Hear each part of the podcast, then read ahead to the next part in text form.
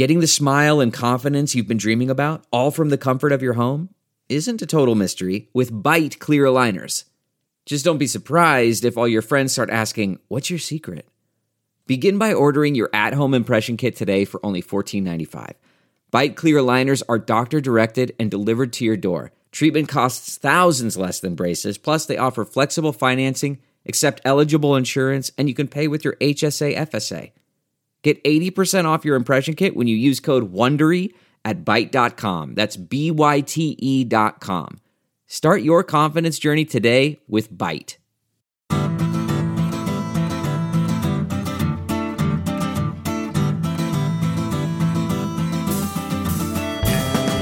Welcome to the Sinica Podcast, a weekly discussion of current affairs in China, produced in partnership with SupChina.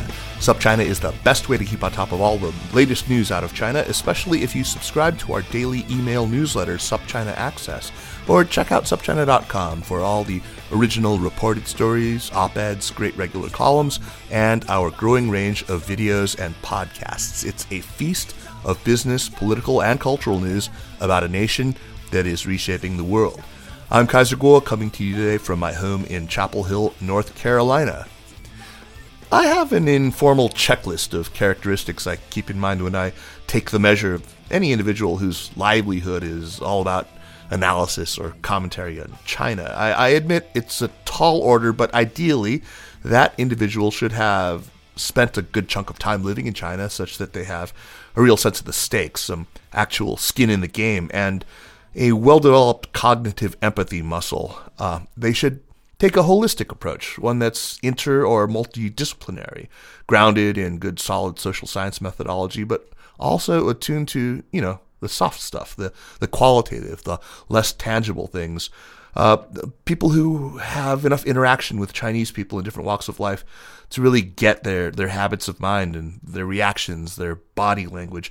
They, they should be, you know, steeped in history and not just China's history. That alone is not of all that much value without a comparative framework. Uh, they should be able to zoom in on the trees without losing a sense of the forest. So my guest today is someone who demonstrably ticks all of these boxes and then some.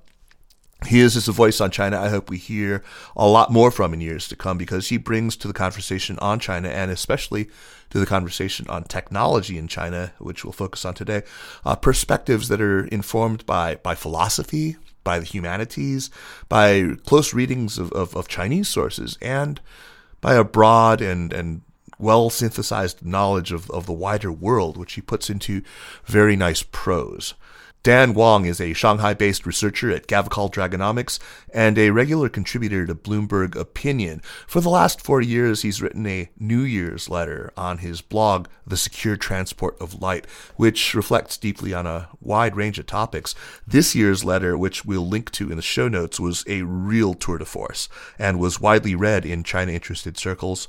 The second I finished it, I dropped down a note to arrange for a podcast interview. And now that he's bought himself a good microphone, we are at last ready to do this. So, Dan Wang, welcome to Sinica and great to finally have you on the show.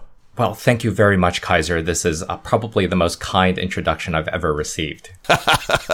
I do my best. Uh, anyway, Dan, your Bloomberg columns uh, are really great. The work you do at Dragonomics is definitely top notch, but it's really your more personal public stuff, your blog, especially uh, in the annual letters, that really get me thinking and not infrequently end up having a real deep impact on my own understanding of China. Uh, so this year's letter opens with a really interesting meditation about party propaganda, about the writings of the party, and it places these in the context of of inspiration, which is not the first thing you will agree that comes to mind for most Westerners when they think about you know the slogans and the campaign messaging that comes out of Beijing.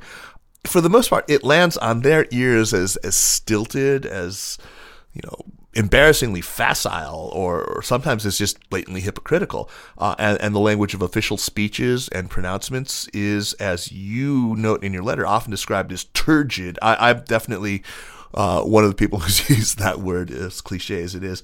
But you connect in your letter things as disparate as space exploration, you know, our proverbial moon shots, our Mars ambitions, to to this idea that that propaganda is ultimately all about inspiration. Uh, tell me about the the massive uh, and I would say pretty goddamn masochistic reading project that you undertook in 2020 and how you arrived at the end of that process at this conclusion about propaganda and inspiration.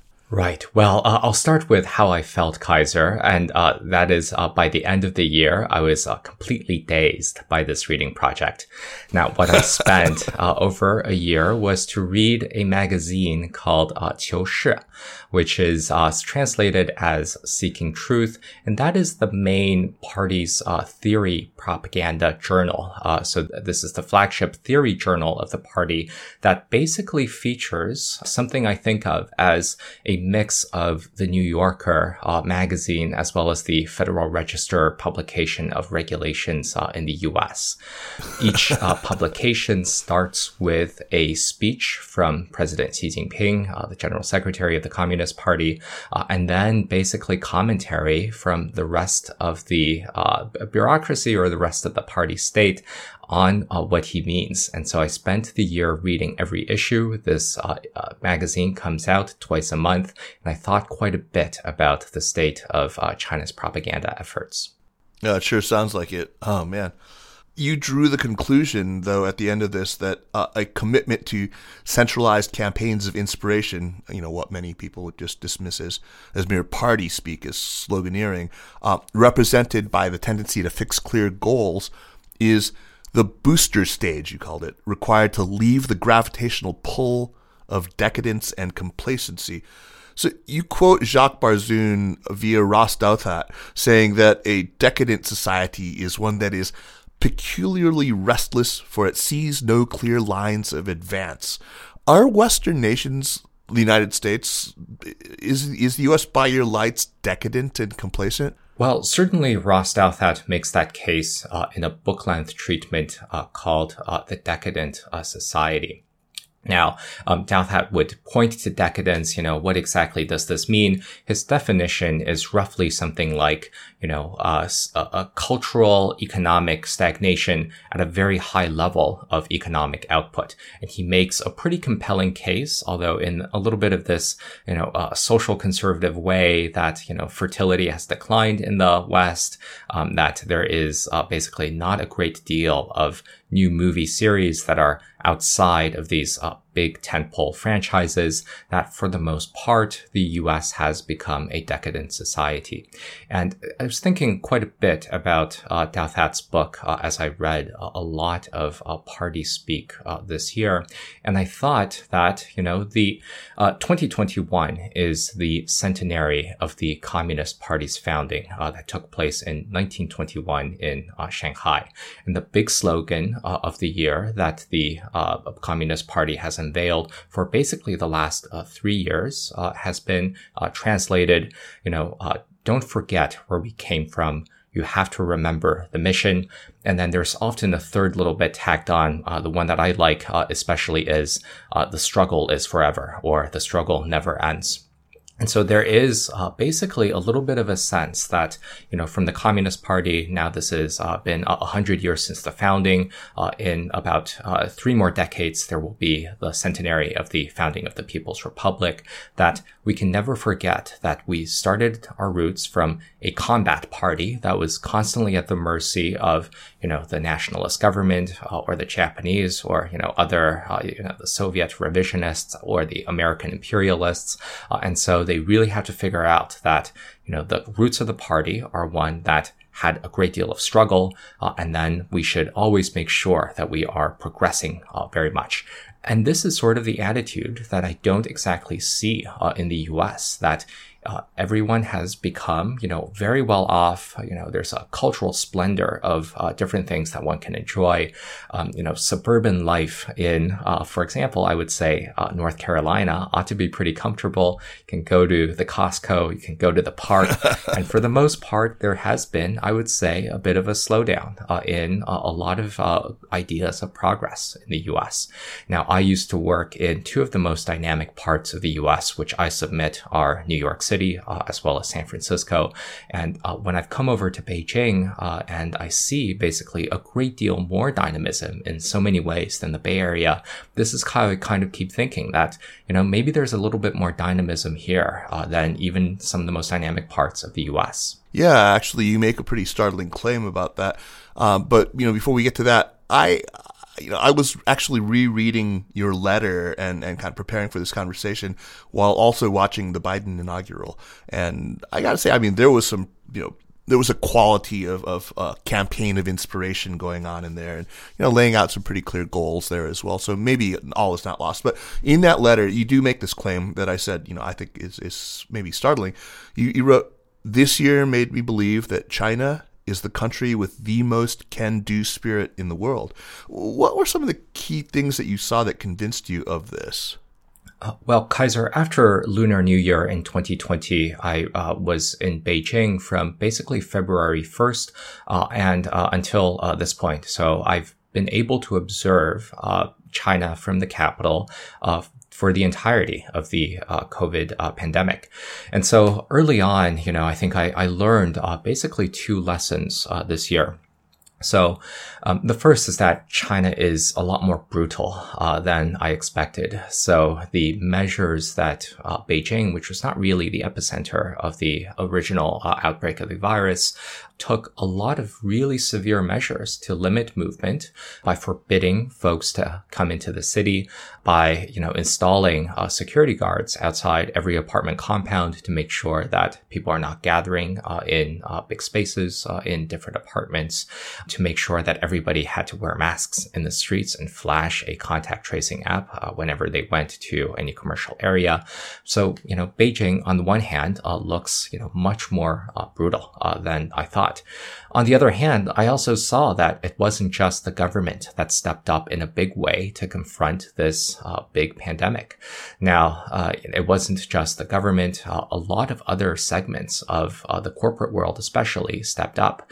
Um, for example, a lot of the uh, tech companies uh, changed their user interfaces to make it easy to find fever clinics around the area or the nearby pharmacy. So, you know, the tech companies did quite a lot. The other big thing that I observed, I spent quite a lot of time uh, speaking to manufacturers in China. Mm-hmm you know, they would tell me that they really ramped up production of a lot of different goods. They tried really hard in the early days of the lockdown by, let's say, February uh, 13th or 14th. This is, uh, the, these are the typical dates that manufacturers would offer me. They tried really hard to make sure that they had sanitized workplaces, that they had adequate work protection, worker protections, uh, and then, um, you know, uh, to produce as much as they can. And the effects of that have been pretty startling. So, uh, in the first quarter of the year, the State Council announced that uh, China exported something like uh, 40 billion masks. At the end of the year, uh, the, the, throughout 2020, uh, China exported something like 240 billion uh, masks uh, to the rest of the world. Um, there was a great deal more uh, production. And so China looks like a very dynamic society in which people stepped up to, you know, confront this big problem. Now, what one Chinese manufacturer told me was that when it, when he observed his counterparts in the US, he saw that too many companies would ask themselves, well, is making masks uh, part of our core competence? Whereas the Chinese companies simply decided that making money is their core competence. Therefore, they should go make masks. And therefore, this is a, a quite a dynamic can-do society that I've been able to observe. Yeah, I certainly wouldn't disagree. Uh, lest anyone think that your views on China are uniformly sanguine, I think I, I, should at this point urge listeners who haven't done so already to read your whole 2020 letter really carefully, including the excellent section two, which is called Control. And that section takes a really unblinking look not only at the downside of the sloganeering, but also at the increasing repression within Chinese society, at the stepped up censorship, at the really prickly defensiveness, which has, you know, manifested itself in some of this wolf warrior diplomacy BS, uh, the failure to create significant and, and, and universally appealing cultural products. something I've talked about an awful lot. Uh, the apparent, you know, willingness to just openly antagonize all these other states. Uh, if any of these topics, you know, were our topic of conversation, we could go an hour on it. Uh, but I, I do hope to follow up and, and talk to you about many of these things. But um, today, time's limited, and I want to move now uh, to issues that are related to technology. Uh, I, I want to get to technology, though, by way of another theme that is prevalent in a lot of your recent writing, and, and that is the sheer importance of economic growth. Which, as you say, I mean, it's an unfashionable idea. I mean, I think you're right. I more and more I hear people talking about no growth, uh, and that usually is is is grounded in, I guess, what you would say was a laudable commitment to environmentalism. But what is wrong with this idea? Well, the first noteworthy thing is that um, China for uh, the last few decades, one of the major incentives for um, the cadres in government uh, have been broadly to pursue two goals. The first is uh, social stability. So, you know, to make sure that there are not too many mass incidents or protests uh, for uh, whichever party secretary is managing the city or the county or the province. Um, and the other big thing that they are, uh, that the organization department really ranks cadres on is uh, economic growth. And this is uh, something that is just a highly blunt instrument to see how high you can jack up that number. Now, there's been yeah. a, a, lot of criticisms of that approach. And uh, under President Xi, uh, that approach has mostly been de-emphasized to focus on a great number of other targets, um, you know, whatever is the slogan of the moment set by the central government. But for at least a while, I think um, this uh, huge emphasis on ranking different administrators on how much they can deliver economic growth has been a pretty important part of China's success. Now, it, uh, it led them to uh, spend huge efforts in attracting foreign investment. Let's say we know that uh, a lot of uh, different government officials went to go beg uh, Apple to situate, um, you know, a lot of uh, factories in their provinces. eventually, we know that Shenzhen won in 2008 for basically situating the site of the production of the first iPhones. Um, but a lot of officials have tried really hard to attract foreign investment. They tried to build a lot of infrastructure. They tried, uh, you know, all different types of schemes, for example, to um, uh, create greater tourism resources. And it's obvious that we can see a lot of these downsides. So we know that, you know, they have possibly overbuilt a lot of infrastructure. We know now that the environment uh, can be a huge mess in different areas. And we can criticize, you know, quite a lot of these types uh, of the approach. But I think uh, early on, when the country has been trying to is trying to develop, when it is trying to instill business confidence, when it is trying to create infrastructure, when it is trying to, you know, uh, create a big uh, base of spending by uh, trying to boost the economy as a whole, um, you know, I think this has been a very powerful instrument that the uh, Chinese government has emphasized in a way that was a little bit unique from uh, quite a lot of the developing world, which has not seen quite a lot of the success that China has. So there's another component to this though, that you, have talked about in some of your writing, and that's sort of in its impact, the impact of growth on the mentality of people. Uh, you wrote when people have experienced a few years of high growth, they're conditioned to expect more of it. That expectation increases risk appetites for both companies and individuals. People have seen their lives getting better in a hundred different ways in the last four decades, and they can be optimistic that more things will improve. They'd be more comfortable starting new businesses or trying on new careers. And these activities won't even feel like risky events because new opportunities have always been coming along. I, I link that same idea to technology, how Chinese people have seen four decades of their lives getting better in a hundred different ways, as you say, and consciously or not, they connect this to the technological improvements that they've, they've, they've seen in their daily lives. The devices are probably like the most conspicuous representation of that, of that improvement. I mean, I, have talked about how this expectation of improvement comes with a different posture toward futurity, uh, toward tech's role in the future. Uh, it leads to less cynicism and to a kind of buoyancy.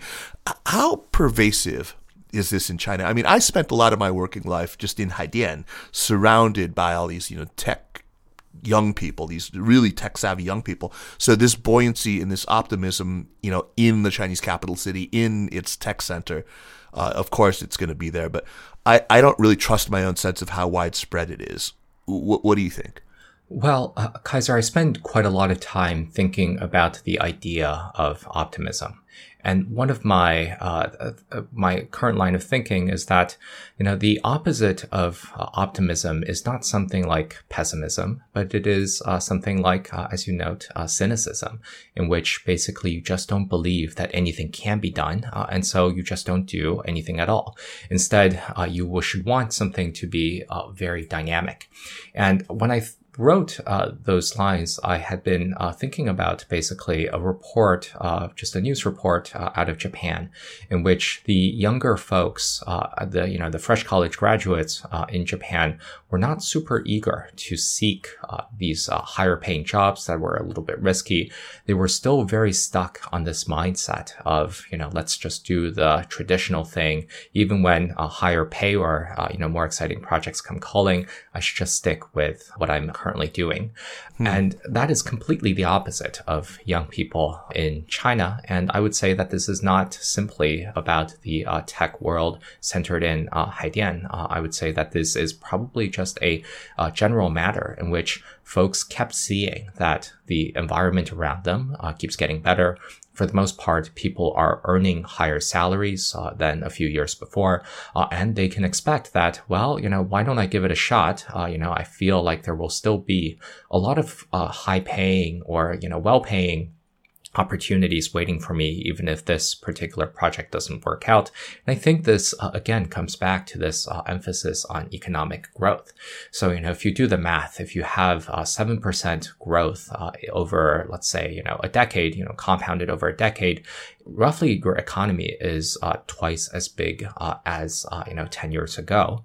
And so when you are twice as big, pretty much everything around you uh, really seriously changes. And again, when I contrast this with the built environment in, uh, let's say, the Bay Area, which I'm most familiar with, which is uh, a place which is famously anti-housing, a place which has uh, spent about 20 years now building Van Ness Avenue to add a bus lane, uh, which is not a very impressive affair, in which uh, basically a lot of the things around you that can change are, you know, slightly better cafes or more chic boutiques this doesn't quite instill the idea of growth in which, you know, things are changing, things can be better, which is, I think, much more prevalent in uh, among young people in China. Absolutely.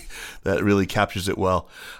Dan, I want to focus on something that you argued not only in your annual letter, but I've also seen in other writings of yours, and that's this idea that in talking about technology innovation, uh, not just with China, but really more broadly, we're mistaken to focus as much as we tend to. Um, and by we, I mean, you know, people in the media, just sort of the population generally. We're mistaken to focus as much as we do on digital technology. Uh, it reminds me of conversations that I've had with Evgeny Morozov, uh, who calls this kind of thinking internet centrism. Uh, what are the baneful effects of this emphasis on on digital technology, on social media, and that sort of thing, at the expense of thinking about industrial innovation, manufacturing innovation? Well, credit where credit's due, Kaiser. I think a lot of my thinking was triggered by this very clever line that Peter Thiel offered uh, around a decade ago, which is that, you know, we wanted flying cars. Uh, instead, we had 140 characters uh, referring to Twitter. And so, right. you know, this uh, drove a lot of my thinking for uh, basically the last decade in which the Western world has prioritized especially the consumer internet uh, as the highest form of technology, a proposition I've become uh, highly skeptical of, in which right. I don't necessarily see that Google or Facebook or Twitter are, you know, the, the very apex of what uh, humanity can achieve. That there is just the straightforward ladder and that Facebook is at the very top, even though it creates, uh, you know, a lot of value for shareholders in my view, these companies are not necessarily uh, creating a great deal of IP. Instead, they've gotten to where they are by being very good at exploiting network effects and being very good at business model uh, innovation. Now, you know, when I think about this um, obsession with um, the di- digital world, first of all, you know, I would note again that for a lot of the uh, US, the built environment around them has not changed a great deal. Cities certainly are quite a lot nicer than they were 20 years ago, but that's not necessarily through the construction of a lot of, uh, you know, new skyscrapers. It's mostly through this upgrade of the retail space. And so folks are, I think, somewhat limited in what they can imagine uh, can be uh, improved around them.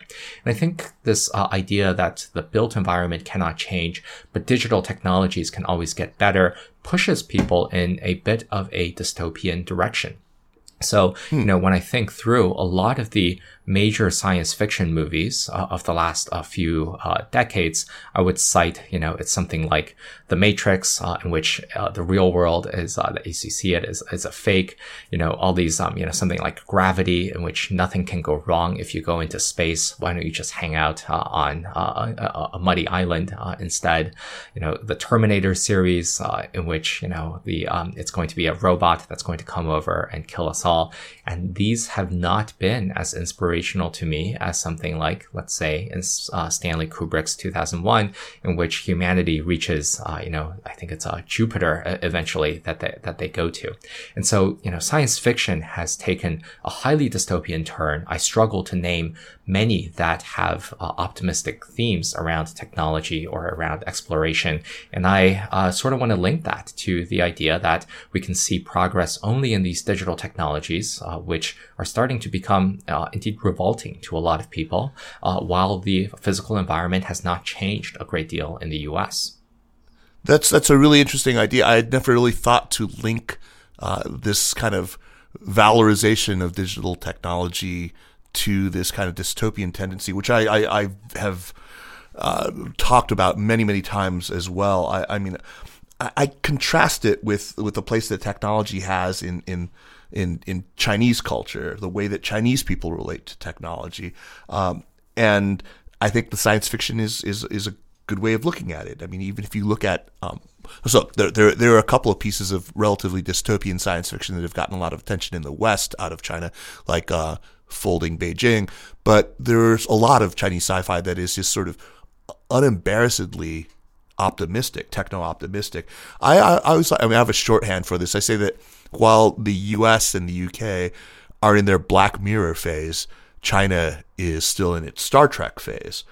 Uh, I, I, should definitely add I am indebted to uh, a philosopher named uh, Anna Greenspan, who was on our show a long time ago and wrote a book called Shanghai Future, which was really the first articulation that I had seen about this kind of divergence in, in attitudes uh, toward technology in the future. So, Dan, I think it's it's fascinating that you you link this to our you know ignoring real sort of manufacturing and and industrial innovation in favor of this other stuff, the 140 characters over the flying cars. Um, is dystopian fiction, as you suggest, really the inevitable product of stagnant growth? Also, I I, I wonder if it's both dystopian fiction and stagnant growth are maybe the the result of this loss of this other thing that we've talked about of definite optimism. That's right. And, uh, you know, I think this is, uh, to link this back to our earlier discussion of uh, reading quite a lot of party speak, this is a lot of what the party speak, as I conceive it, of uh, trying to avoid. Um, you know, one of the main things I think uh, that is different between China and the U.S. is that China has preserved a firm hold on the mechanisms for propaganda and instead the uh, U.S. has sort of um, you know let it drift into the hands of uh, Hollywood or Twitter or a lot of these um, more random mechanisms.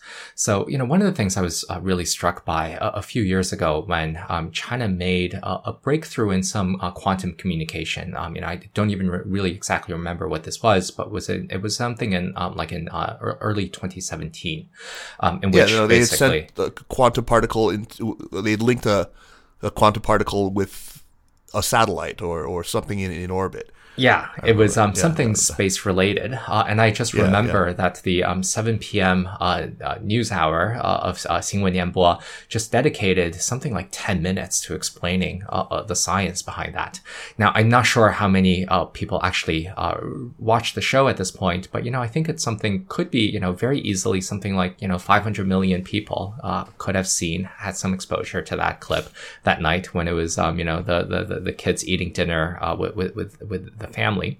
And when I think about, you know, great scientific achievements uh, in the US, you know, often it seems completely random about who would actually talk about something like that.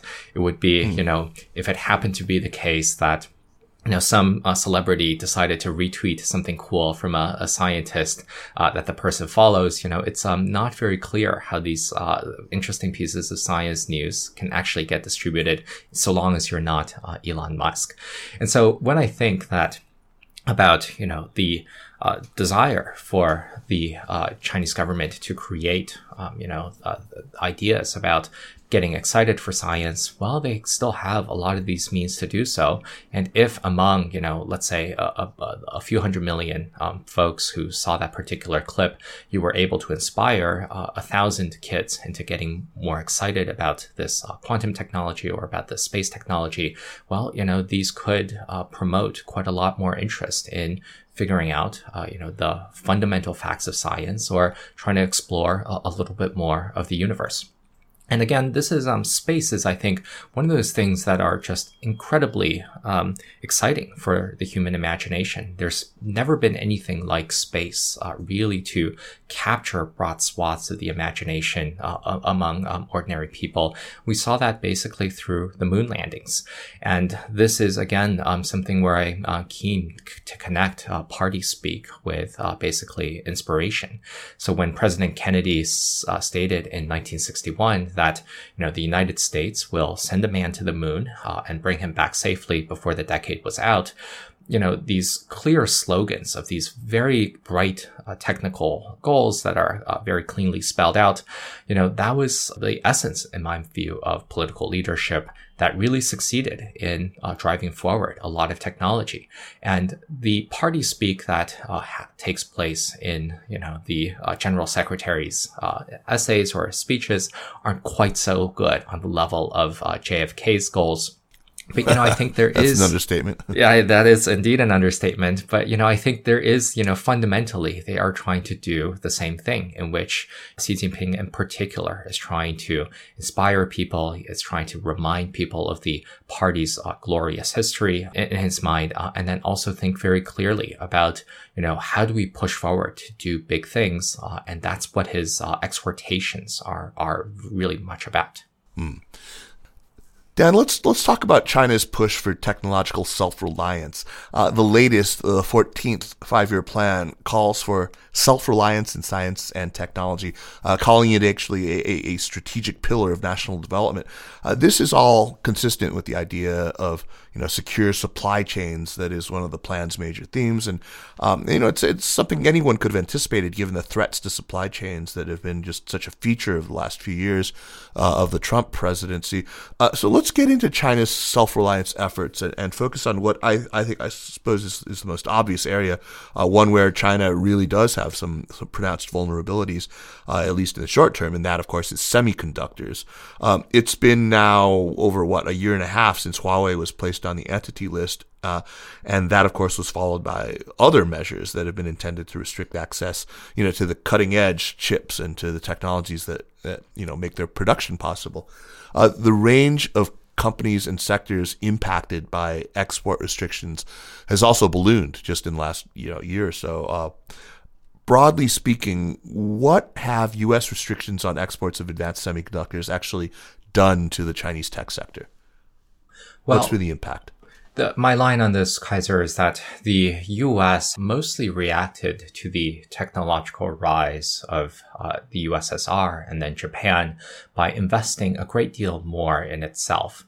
And it's mostly reacted to the technological rise of China so far um, by trying to kneecap leading Chinese companies like uh, Huawei uh, or SMIC, and uh, even uh, through executive orders, uh, ByteDance and Tencent over the summer. Mm-hmm.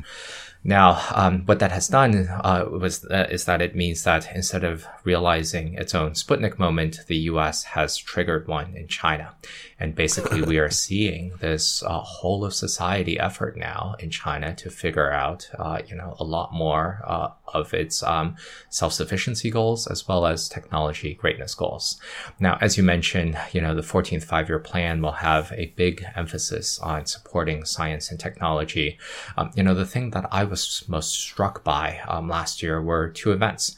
Um, President Xi, I think, has never been that keenly interested in technology and science uh, in the early years of his uh, presidency, but he has become much more interested in science and technology through his party speeches, in which he's talking about, you know, secure and controllable. We need to innovate our way out of choke point technologies, and that's because I think uh, due to the U.S. Uh, actions to try to take down leading firms like Huawei, which I think is uh, the most important technology company in China. But they've produced, you know, genuine threats, right? I mean, these are these are genuine threats to the, the, the future viability of some of these companies, especially Huawei. I mean, it, it uh, I, I mean, we're not talking just about quality concerns, but also quantity concerns, you know, in, in their anxieties over, over semiconductors. I mean, there are supply bottlenecks, even in some of the less advanced chips, aren't there?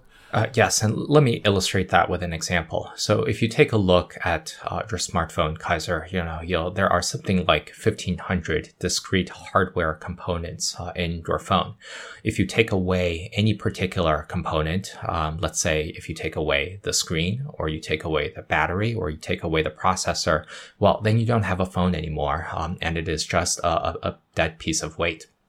And so, um, what the uh, Chinese government, I think, has now appreciated is that, um, well, look, we uh, and rely actually very substantially on the U.S. for a lot of technologies that we can not necessarily uh, acquire at the moment. It's not just you know two or three parts of a smartphone that we cannot acquire. It is uh, actually you know a few hundred parts uh, that are U.S. origin technologies that we can no longer mm. acquire. And so, um, you know, that is a, a very great attack, I think, on uh, Huawei's supply chain and the future of the the viability of the uh, company's operations. Uh, I've publicly stated is now in doubt, given um, how severe U.S. restrictions are. And so, one of the things I've been struck by is that a lot of the U.S. Uh, efforts to confront Huawei or uh, other Chinese tech companies has been in part on the principle of reciprocity. Now, I know that there are a, a lot of um, national security concerns, which I agree with on Huawei. Uh, there are a lot of economic security concerns, um, but one of these ideas is reciprocity because the Chinese government uh, more or less kicked out uh, Google, uh, Facebook, and Twitter uh, around a decade ago. The U.S. government has decided, well, then maybe Huawei should not have U.S. components. And the US actions to me are a much greater escalation than what the Chinese government has said. The Chinese government is saying only that Google, uh, Twitter, and um, Facebook, and uh, many other companies uh, cannot have access to this market. The U.S. government is saying, "Well, these critical technologies that uh, you were buying American from, we will no longer uh, give you," and that puts the viability of the entire company under a cloud.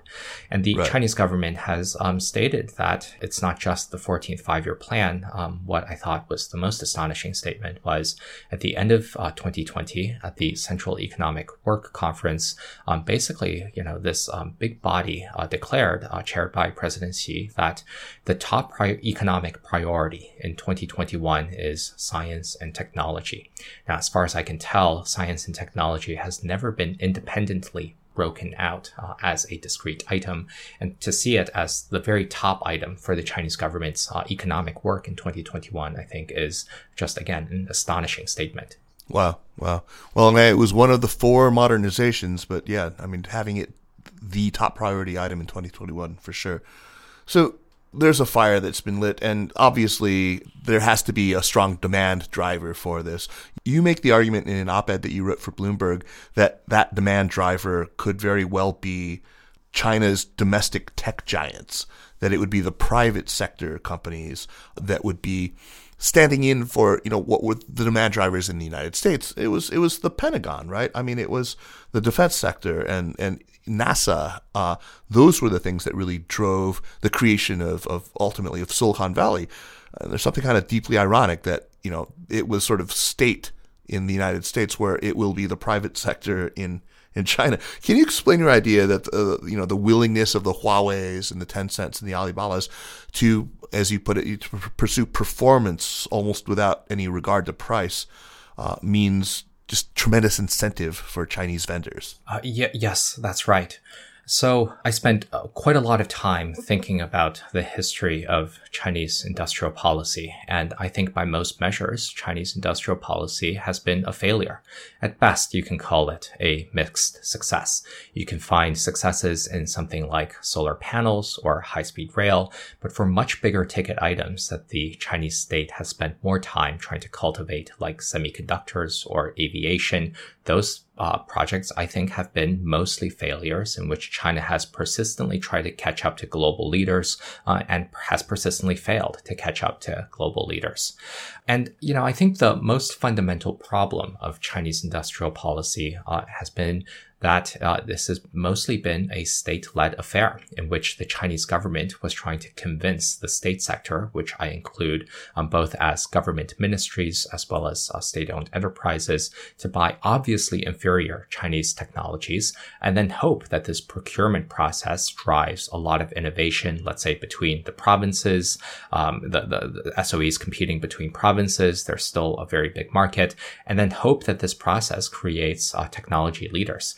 Now, sometimes that works, uh, again, as in the case of solar panels or high speed rail. Uh, but broadly speaking, I would not say that this has been a very effective strategy. But this time is different uh, because of US uh, actions as you mentioned, Kaiser, the uh, U.S. government has imposed sanctions on uh, Huawei, which gravely threatens its viability. It's designated mm-hmm. SMIC, China's leading semiconductor maker, to the entity list, which restricts its ability to access U.S. technology. Um, and it's also banned uh, WeChat uh, in the U.S. as well as uh, TikTok in the U.S., which have been currently held up by U.S. Uh, federal court. Now, if you ask me to name who are China's technology leaders uh, right now, well, I would certainly say that Huawei, SMIC, Tencent, uh, ByteDance, and Alibaba should all be in there. And the only uh, uh company that has really escaped the wrath of the US government has been Alibaba. But ironically, right now, we're seeing that it's the Chinese government that's really stepped up to the plate to, you know, deliver a beating against uh, Alibaba. Um, but, you know, a lot of these companies have faced uh, threats uh, against their operations from the US uh, government. And these are China's technology leaders. And so yeah. the um, I, what I think uh, is happening is that um, the U.S. government has uh, placed um, Huawei uh, in, in, in the status of uh, basically uh, NASA in the 1960s. NASA and the U.S. Air Force more or less created the uh, semiconductor industry de novo um, by being a procurer of leading chips that you know, as you say, don't pay attention to price, that are only important for performance. Huawei is an important uh, technology company that is highly capable, that is still pretty cash rich that would just want to buy a lot of Chinese components.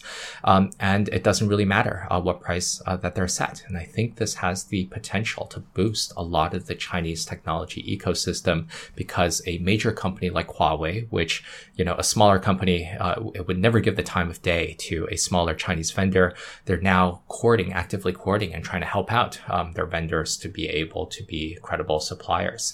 Now, I don't think that this necessarily guarantees by any means the success of China's uh, industrial policy efforts this time, but by aligning the interests of leading firms uh, with the state's interests of promoting technological greatness as well as self-sufficiency, I think that this has a much greater chance of succeeding than in the past uh, with all of those efforts that were almost entirely state-led. Um, this time is different because of U.S. actions and the incentive becomes just really irresistible for these vendors. It really aligns you know, I mean, it, it pro- provides the proper incentive to these vendors. Look, the, the export restrictions, though, um, they haven't just hurt uh, the SMICs and the other Chinese companies, the Huawei's, uh, and so forth. They've also hurt companies like TSMC, Taiwan based, a good guy in the sort of the American way of thinking. There's got to have been a, lot of collateral damage. I mean, we've talked a lot about the collateral damage. Um, you know, I think a lot of people have talked about it to American chip manufacturers, but what about to TSMC when you cut them off from one of their biggest customers like Huawei? TSMC less so, in fact. So, you know, we had a big um, discussion in the analyst community uh, in the uh, first half of the year when we saw these restrictions on Huawei is um, TSMC going to be pretty substantially hurt? Um, well, we know that Huawei was responsible for around 15% of its revenues. Um, and there were some other folks who said that TSMC is going to be fine. Uh, in fact, what we've seen is that TSMC has been basically fine because uh, its oh, technology good. is just so good. And there are so many, um, you know, uh, buyers who are so keen to work with TSMC that it's been able to find uh, customers uh, very easily. But I do agree with you that US restrictions have not just impacted impacted um, Chinese companies, uh, it's also been uh, able to impact uh, companies uh, in uh, allied countries. That's in part because U.S. export control laws are extraterritorial. So long as you're producing, let's say, in a place like the Netherlands or Japan, then you need to import a substantial amount of U.S. origin controlled technologies. The U.S. Department of Commerce asserts jurisdiction over that product, declares that U.S. technology, and then says, well, you need to seek a license if you want to sell that good to Huawei. So we do know that there are some European companies, um, and as well as some Japanese, uh, Korean, uh, Taiwanese companies that have had to comply with U.S. Uh, export controls, and that has delivered uh, some third-party impact. And very interestingly, even if the U.S. government doesn't uh, insert legal jurisdiction over a product the uh, US government might pressure, for example, ASML, a major semiconductor equipment vendor in the Netherlands, not to sell right. to China. And that has been, you know, a matter of diplomacy. So we're seeing, you know, this is just a single machine, a single machine that costs around $150 million. It's the size of a bus that required about 30 years of experience to work with pure chemistry and light to create. We're but talking about seven, seven nanometer lithography equipment. That's right. This is extreme ultraviolet, um, uh, lithography equipment that gets you down uh, under five nanometers of um, process Oh, now nodes. it's down under five. I it's mean, now uh, yeah. even smaller than that, uh, Wow. And you can see, you know, Secretary of State Mike Pompeo asserting enormous pressure on the Dutch government not to sell a particular machine. So, you know, they're they're, right. they're focused on something that niche. So, I mean, we just now you were singing the praises of TSMC and, and their technological advancement. Uh, SMIC, SMIC is what you, you say at least five years behind them. Um, you know, TSMC is deploying five nanometer scale lithography. Uh, SMIC is still at 14 nanometers. But um, does phone really require? Okay, so look, you you won't have quite the battery life. Uh, maybe you'd have to design around a slightly larger processor, but it's not like you can't make a phone uh, with sort of last year's generation of of lithography equipment, right? That's definitely right. And I think this is one of the um, arguments that are a, a, bit more constructive on China's industry. Now, I said that China's industry, uh, semiconductor industry, uh, has broadly been a failure. Um, but, you know, I do concede that, you know, my line on China's semiconductor industry is that it's built the basics of competing in every segment, even though it is leading in none of them.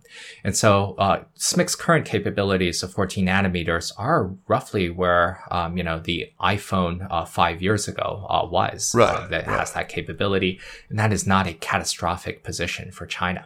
One of the bull cases for China's um, technology growth in semiconductors over the longer run is that you know if you buy all this 5G hype, which I uh, do not really, um, that there will be uh, chips in you know traffic lights, there will be chips in my pen, there will be uh, chips in the uh, coffee that I'm drinking. You know, a lot of these things don't need to be leading edge processors. We don't need an iPhone level chip in the traffic light, uh, you know, that, uh, that, that, that are on the, our streets. And China's capabilities are basically perfectly fine to manufacture most of the um, technologies that we will uh, be producing over the next 10 years. But I and, and even some of the, the, the really important technologies of the fourth industrial revolution, like AI, I mean, deep learning is powered on GPUs. Um, these are what is used in these neural networks, and you do those just fine with existing silicon that China can already produce, right? Uh, well, I would push back on that view, Kaiser. So okay. I think the um, if you take a look at a lot of the um, technologies that underpin um, China's successes so far, they are very much dependent on U.S. Um, technologies at the moment. So sticking with semiconductors for a minute, um, you know, to be able to produce semiconductors, um, SMIC, China's leading semiconductor maker, needs to import substantial equipment from the U.S. these are from names like Lam Research or Applied Materials materials um, to be able to manufacture semiconductors in the first place. It also needs um, a semiconductor designer like um, uh, Huawei also needs to buy uh, software, uh, specialized software in order to design a chip. And that is overwhelmingly American technology. And so mm-hmm, are the mm-hmm. equipment. So, you know, even when it had access to the leading equipment on the market, SMIC has been persistently around five years behind uh, TSMC. And so the, um, if it is, uh, without this um, equipment, if the U.S. declines to sell, um, much more of this, as the U.S. government has already expressed, uh, then it becomes um, quite a lot more difficult for SMIC to rely on domestic vendors um, to be able to catch up to the rest of the world. And I think we still see this in a lot of um, you know different technologies in which China is leading. You know, this is why I think uh, you know this idea of decoupling or self sufficiency can only be a fantasy, at least in the next decade technology is a global affair. You need um, different components from different vendors uh, around the world. No country has monopolized um, anything uh, in the longer run. And, you know, so I think there is still much of the story for interdependence, even though the US government has placed Chinese firms uh, in a very difficult position. I just don't see them reinventing every segment of every component uh, that they really need. One theme, Dan, that comes up in some of your writing is this uh, this uh, this idea that we we tend to believe technologies to kind of begin and end with the companies that develop and deploy them, and that's just not the case. I mean, technology doesn't disappear when a company is shuttered. I mean, technology isn't just tools and patents, uh, because even if there's those are gone. You still have process knowledge and the technical experience that survives in the minds and in the hands of, of individuals. Can you talk about what constitutes process knowledge and, and how this ties in with China's fate as a technology power? You know, when we talk about technology, I think we should really break it down into three different components of what technology really is.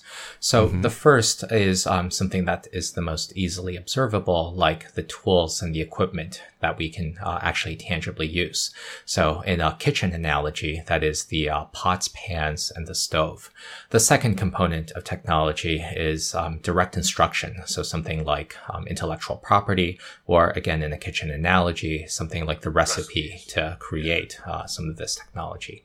And then I think the third part is in fact the most important, what I call process knowledge, which you can also think of as uh, tacit knowledge, um, you know, just um, tricks of the trade or just uh, you know, industrial experience, which is not very easy to write down uh, as, um, uh, as a recipe and doesn't exist in a tool making form yet. And so again, in a kitchen um, setting, you know, if you, if we wanted to prepare a you know, even a pretty simple meal, even if you give someone the most um, well-equipped kitchen uh, in the world, even if you um, make uh, exquisite recipes that are highly detailed to someone who has never cooked uh, in uh, his or her life in the past, well, I don't think that they can prepare even something very uh, simple and straightforward. And this process knowledge, I think, is the most important component of technology. This is the knowledge that exists in people's heads, and this is really the part that will um, you know, advance, um, uh, you know, our technologically accelerating civilization. If you give a bunch of highly detailed blueprints as well as pretty good materials to, you know, a, a, pharaoh in Egypt or an emperor in China 2000 years ago, I do not expect that they can put together a well-developed car or semiconductor, even if they had enormous resources. And so to put this in the Chinese context, um, you know, one of the knocks against uh, China's technology, folks are still bringing up the idea that now, the original iPhone released in 2008 had only around 2% uh, value add generated uh, by uh, Chinese, uh, but generated in China. And that was right. pretty much uh, straightforwardly only the value of the assembly of a few workers, uh, mostly in Shenzhen, putting together the phone. Um, but what that did create is a large pool of labor. Even if you don't expect that they uh, learned a great deal on the job, uh, what I think did happen was a few thousand line engineers every year that are managing this electronics process um, have become the world's greatest experts on how hardware uh, works. When you combine that with the billions of dollars invested uh, into the smartphone supply chain, I think it's no wonder that Shenzhen has become the hardware innovation capital of the world, in which you have mostly a lot of reassembly of different smartphone components uh, into things like consumer drones, into things like scooters, into things like uh, VR headsets, in which the bulk of the innovation is taking place uh, in in uh, Shenzhen. And so I think that is um, broadly the story that can be generalized to a lot of different segments of China's technology progress. Instead of coming up with, you know, highly specific stories about, you know, oh, what is the state of China's uh, memory chip sector or uh, electric vehicle sector, I want to create a more generalized theory that when you have a lot of the workforce in China learning um, how to do technology, learning by doing, creating a great deal of the process knowledge in order to push forward uh, technology. You know, I sort of want to say that there it's um it's more likely that they'll figure out a lot of different technology capabilities for example hardware products um then they'll they'll, they'll figure out basic uh, so many of these things because they learn how to do something by doing it it reminds me of um this concept that's in James Scott seeing like a state it's he talks about two types of technology techne and metis two types of know-how and that sort of the the knowledge of doing uh, that local knowledge, that sort of on the ground knowledge. That's that's really important. So Dan, Dan I think it's testimony to that breadth and that humanism that I alluded to earlier, uh, that you were able to reach for like a, an amazing uh, example of how process knowledge gets preserved and, and passed on. The Ise Grand Shrine in southern Honshu, I believe, in, in Japan. To talk about that, that's just I, I it was what a cool little thing to insert into a piece. Well, the Ise Grand Shrine is um, a, a, sacred shrine in Japan uh, in which uh, they are, you know, they, they treat this shrine uh, really seriously. Um, and so, you know, this is a, a big wooden structure. Uh, and uh, as we know, uh, wood degrades very easily. And this shrine has been in place for a, a few hundred years now, uh, in which the special thing is that every uh, few generations, um, the workers completely take apart the Ise Grand Shrine and then put it back uh, together again. And this is about preserving the knowledge to work with uh, wood, which is uh, we, which is not something that we think of as very difficult technology. But the people know that if something ever happens to this shrine, um, then they need to be able to put it back together, and they never want to lose that production experience of working with this um, uh, the, the sacred shrine to lose that knowledge. And so, you know, I think this is just a, a very nice illustration that um, some folks appreciate that you can't simply write everything down. Um, you can't simply, you know, photograph everything and then, um, you know, expect that future generations will learn how to do this um, uh, important process. You actually ever heard of YouTube though?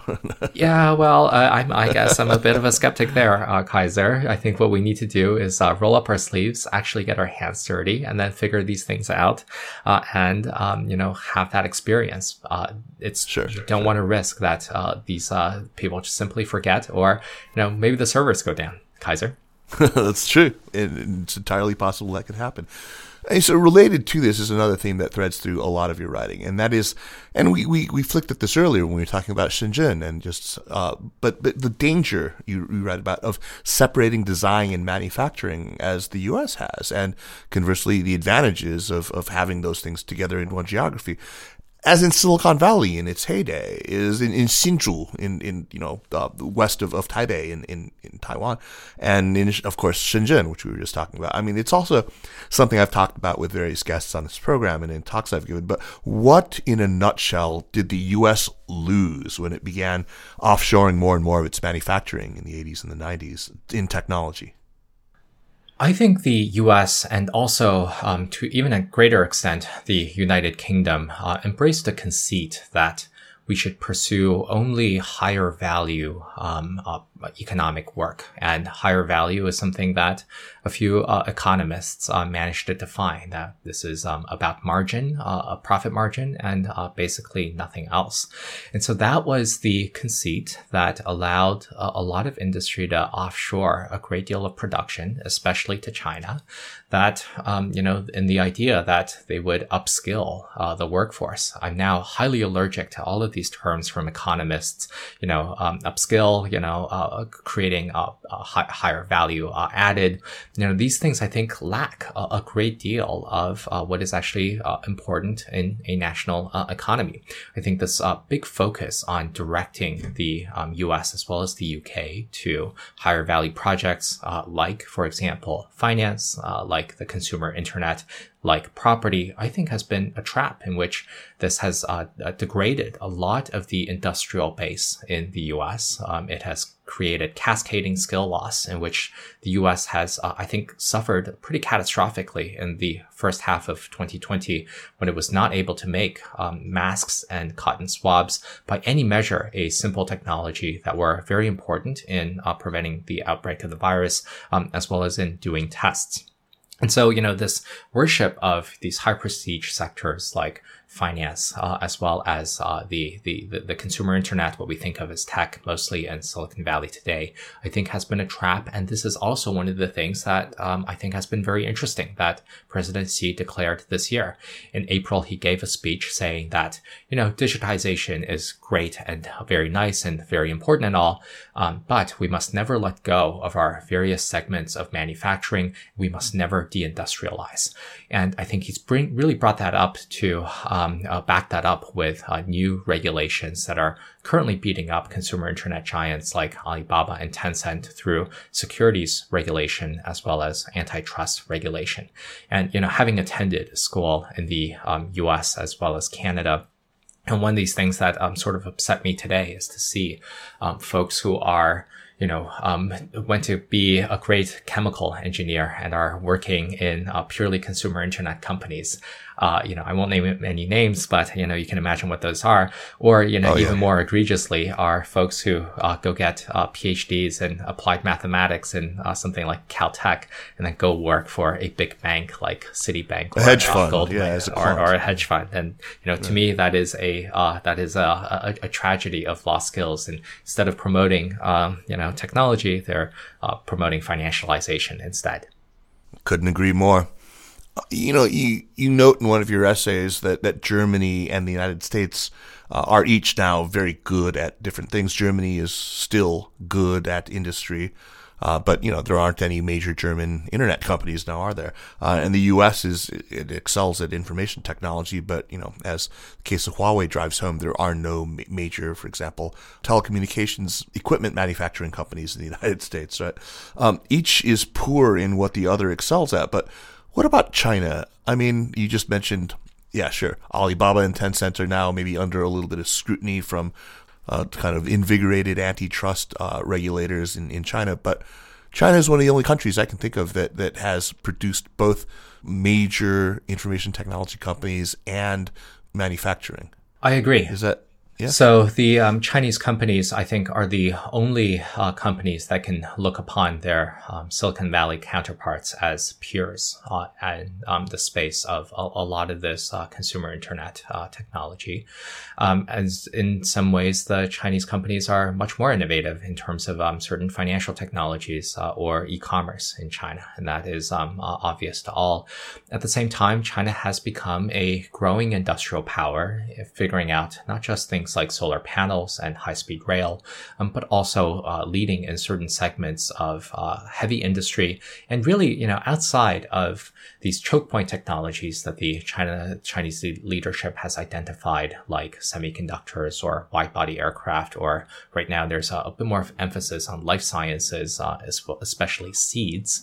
Um, you know, China has figured out a great deal of industry as well as the internet, and I think this is where the Chinese leadership is pushing its um the the, the government is pushing uh, much more emphasis on figuring out um, the world of hardware at the same time as sort of reining in these consumer internet companies. But you know for the most part i would i think still letting them do their thing. So they'll so long as they're not creating financial instability or are treating consumers or vendors uh, too badly. So it is sort of letting them still you know be innovators uh, you know experiment and then do what they want at the same time as promoting the uh, hardware, the the industrial technologies in a much greater way.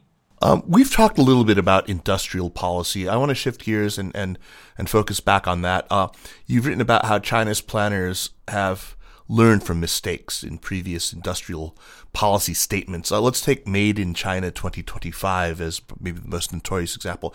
What has changed in subsequent policies after Made in China 2025?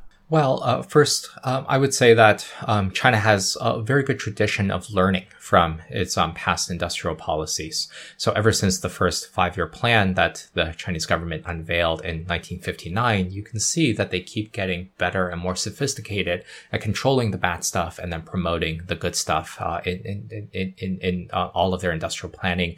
And not that's not just through the five-year plans, but also through these discrete technology projects like the 863 project or the medium and long-term uh, scientific plan.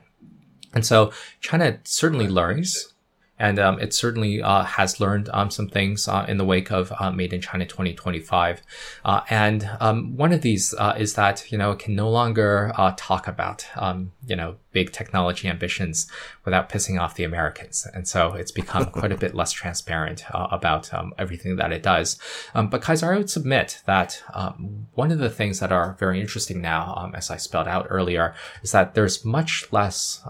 you know, I think we can be a bit less interested in what the state is thinking about, and uh, we should think much more about uh, what the private companies are doing.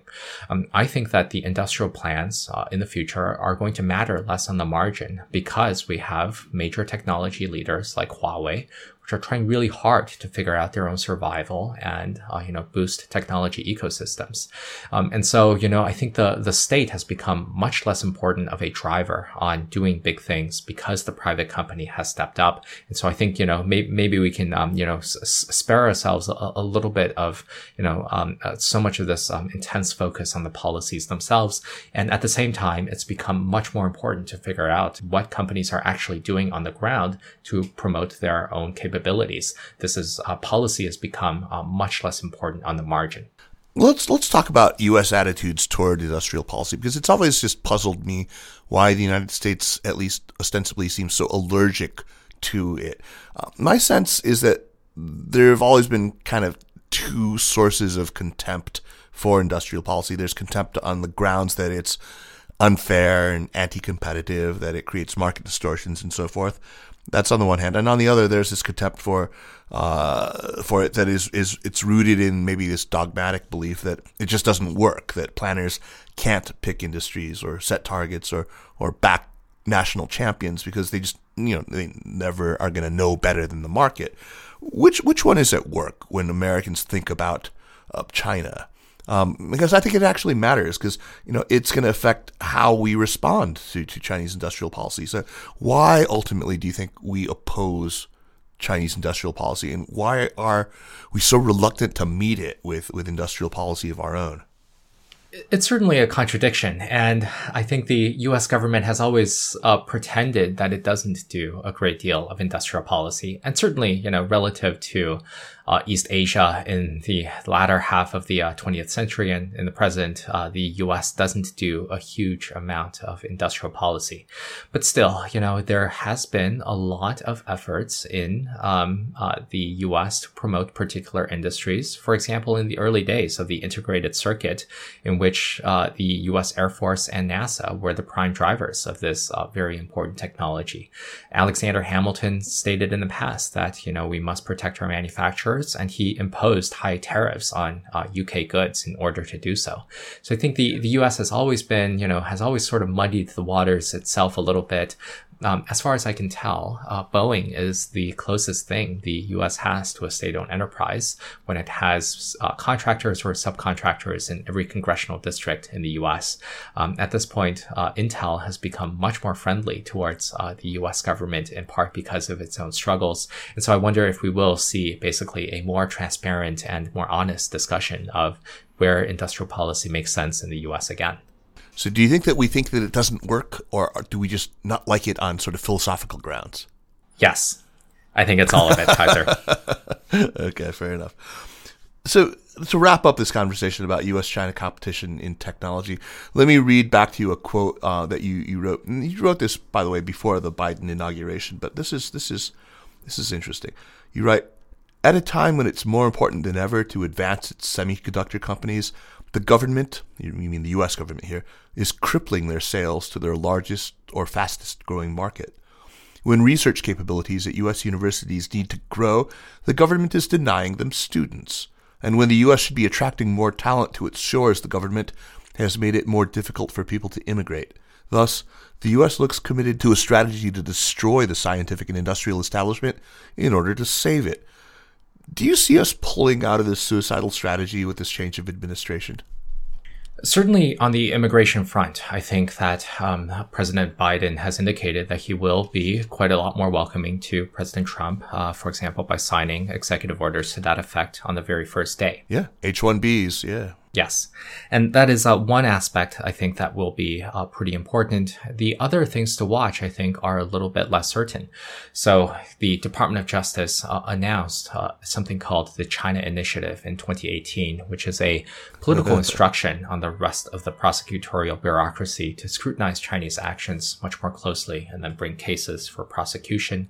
A lot of this concerns, as you might expect, um, IP, uh, you know, trade secret misappropriation, but it also gets into um, you know instructing the FBI to educate U.S. universities about Chinese influence operations. And in the wake of that, we've seen quite a lot more criminal charges brought against professors at leading universities um, for alleged um, uh, misdemeanors, although mostly in the case of um, you know not disclosing certain funding, which I think is not exactly the same thing as um, illicit technology transfer. And so we'll have to see um, how uh, President Biden's Department of Justice handles uh, these cases. The other yeah, big yeah. debate that I'm uh, would encourage U.S. policymakers to think much more about is um, what they are doing to the status of American brands writ large. So the U.S. government has designated uh, continuous tranches of Chinese companies to poorly understood blacklists, uh, in which suddenly they've had their rug pulled out from under them um, to not be able to depend on American supply. And I think this has been a very curious um, big antitrust effort against the American brand writ large, which is making American suppliers uh, unreliable out of these um, political actions. It's not just the major companies like Huawei and SMIC that have been affected. Um, there's um, every time the U.S. Department of Commerce does something really mean against uh, Huawei, there will be a lot of commentary in the Chinese media, usually exaggerating um, these rules and perpetuating some misinformation in which Chinese brands are no longer reliable. But that is the fact of the matter as it is. What we see now is that Chinese uh, poultry farmers, for example, are nervous about buying chicken eggs, high quality chicken eggs uh, from the U.S. in order to breed better chicks. I've heard that you know there are uh, high quality cardboard manufacturers who are saying that you know, they are uh, seeing that Chinese customers are trying to pivot away from them. One manufacturer told me, a US manufacturer told me that his Chinese customers are auditing his uh, products for American content because they don't want to end up like the next Huawei. And so I would uh, encourage uh, basically the US policymaking establishment to think a little bit more about, um, you know, what the U.S., what the Trump administration has done to um, American brands, why it should not encourage them to offshore to reduce their American content, to think more about instances of Japanese companies uh, marketing themselves as more reliable than Chinese uh, than U.S. companies, and then you know really try to recover, you know, uh, some of that trust where that that can be done. Dan Wang, thank you so much for taking the time. I mean, it has just been a real pleasure talking to you. Uh, let's move on to recommendations now. But first, let me quickly remind listeners that the Sinica podcast is powered by SupChina. And if you want to support the work that we're doing with Sinica and the other podcasts in the Sinica network, the best thing you can do is to subscribe to SupChina Access. You'll get our daily email newsletter plus all sorts of other perquisites. So please show your support, help us out. It's really important. And check out our new podcasts. We've got uh, a couple of new ones in the pipeline right now. Let me talk about one of them today, which is China Stories. We've teamed up with Sixth Tone, Caixin Global, The Wire China, and The World of Chinese to bring uh, really nicely narrated audio uh, magazine stories. These we're taking some of the longer features and uh, putting them all into a podcast feed, one story at a time. Uh, so sign up for China Stories, and you can you know, listen to uh, skilled readers, except, you know, maybe not me. I'm not so skilled, but I'm doing some of them, uh, doing really great stories from some of the best English language writing on China coming out of China. Great. Uh, on to recommendations. Dan, you know, I'm, I'm going to I'm going to force you into a set of recommendations because one of the great things about your letter is that you have a long books section and a long food section. So I'm going to make you give a book and food recommendation, related recommendation based on the content of your letter. Sure. Well, um, this year, Kaiser, I spent um, uh, quite a few months uh, reading the uh, entirety of Proust. Um, this is the second time. I've oh wow! Uh, all three books. All seven books, Kaiser, not just oh, three. my gosh! Yes, uh, yes, indeed. Okay, so now I have them in co- collections where there are more than one, just in, in, in one. Swan's Way and a few others, like uh, all in a big volume, I and I, um, I, I, I, do recommend it. This is um, something like you know you can get uh, intense pleasure from reading these books as you would from you know uh, reading A Dream of the Red Chamber, uh, which is you know I think a um, somewhat comparable uh, to, to, to to Proust. Now the food recommendation is um, you know I'm uh, I was I was born in Yunnan. Uh, I, I, of course I have to represent my provincial cuisine here these uh, the mushrooms of, Yunnan, the uh, ham of Yunnan. Um, it's one of the few places that eat cheese. Uh, they would toss basically a big handful of fresh mint into your noodle soup, which are typically made of rice noodles. Know, I find that very interesting indeed. I know that Yunnan food is very trendy right now, um, but you know, I was um, I was there before everyone else, so you know, I, I do encourage it. Dan, I don't know if you've seen it, but there's this fantastic series uh, that's called Flavorful Origins. Uh, it's actually running on, on Netflix. I think it's called Feng Wei Yuan Chan Di in Chinese. But it's it's a really, really great Netflix series. And it it's from Tengxun. It's from Tencent Video originally, but they're only, you know, 10, 12 minute long episodes each. And they've done three seasons. The first season focuses uh, entirely on on Gansu. So it's a lot Wonderful. of mutton related stuff. The second season is all about Yunnan. Oh, excellent! And it, it's yeah, it's fantastic. I mean, all those dishes that you've talked about, like the, the sheep's milk cheese and all the mushrooms and you know guoqiao mi xian and all that stuff. It's all in there.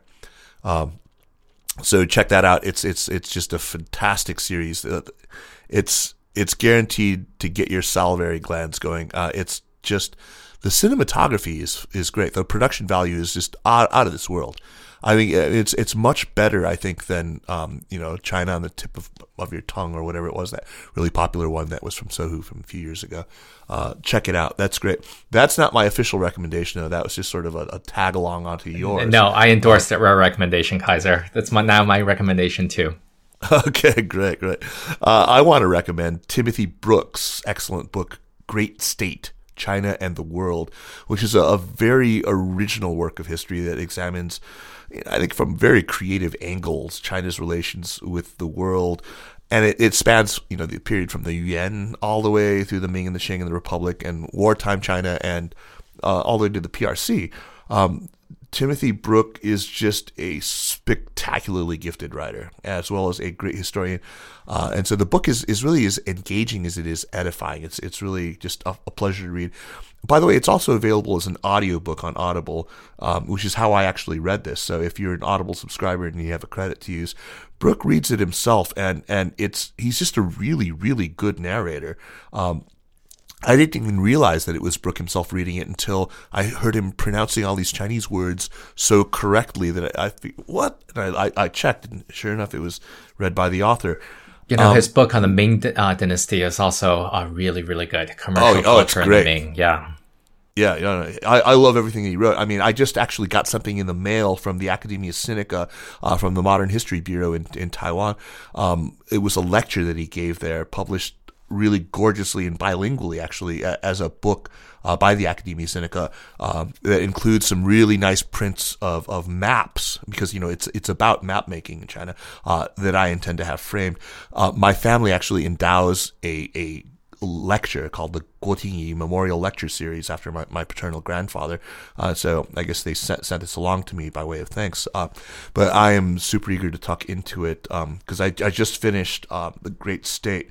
So I, am man, I'm really glad they had Timothy Brook because uh, he's just such a great scholar, and I, I, hope to have him on the show one of these days. Uh, Dan, man, what a pleasure! What a what a fun conversation with you. I, I hope we do this again uh, soon, Kaiser. We absolutely will. Absolutely. There's just so there's you know great depths to plumb with you. So we absolutely will have you back.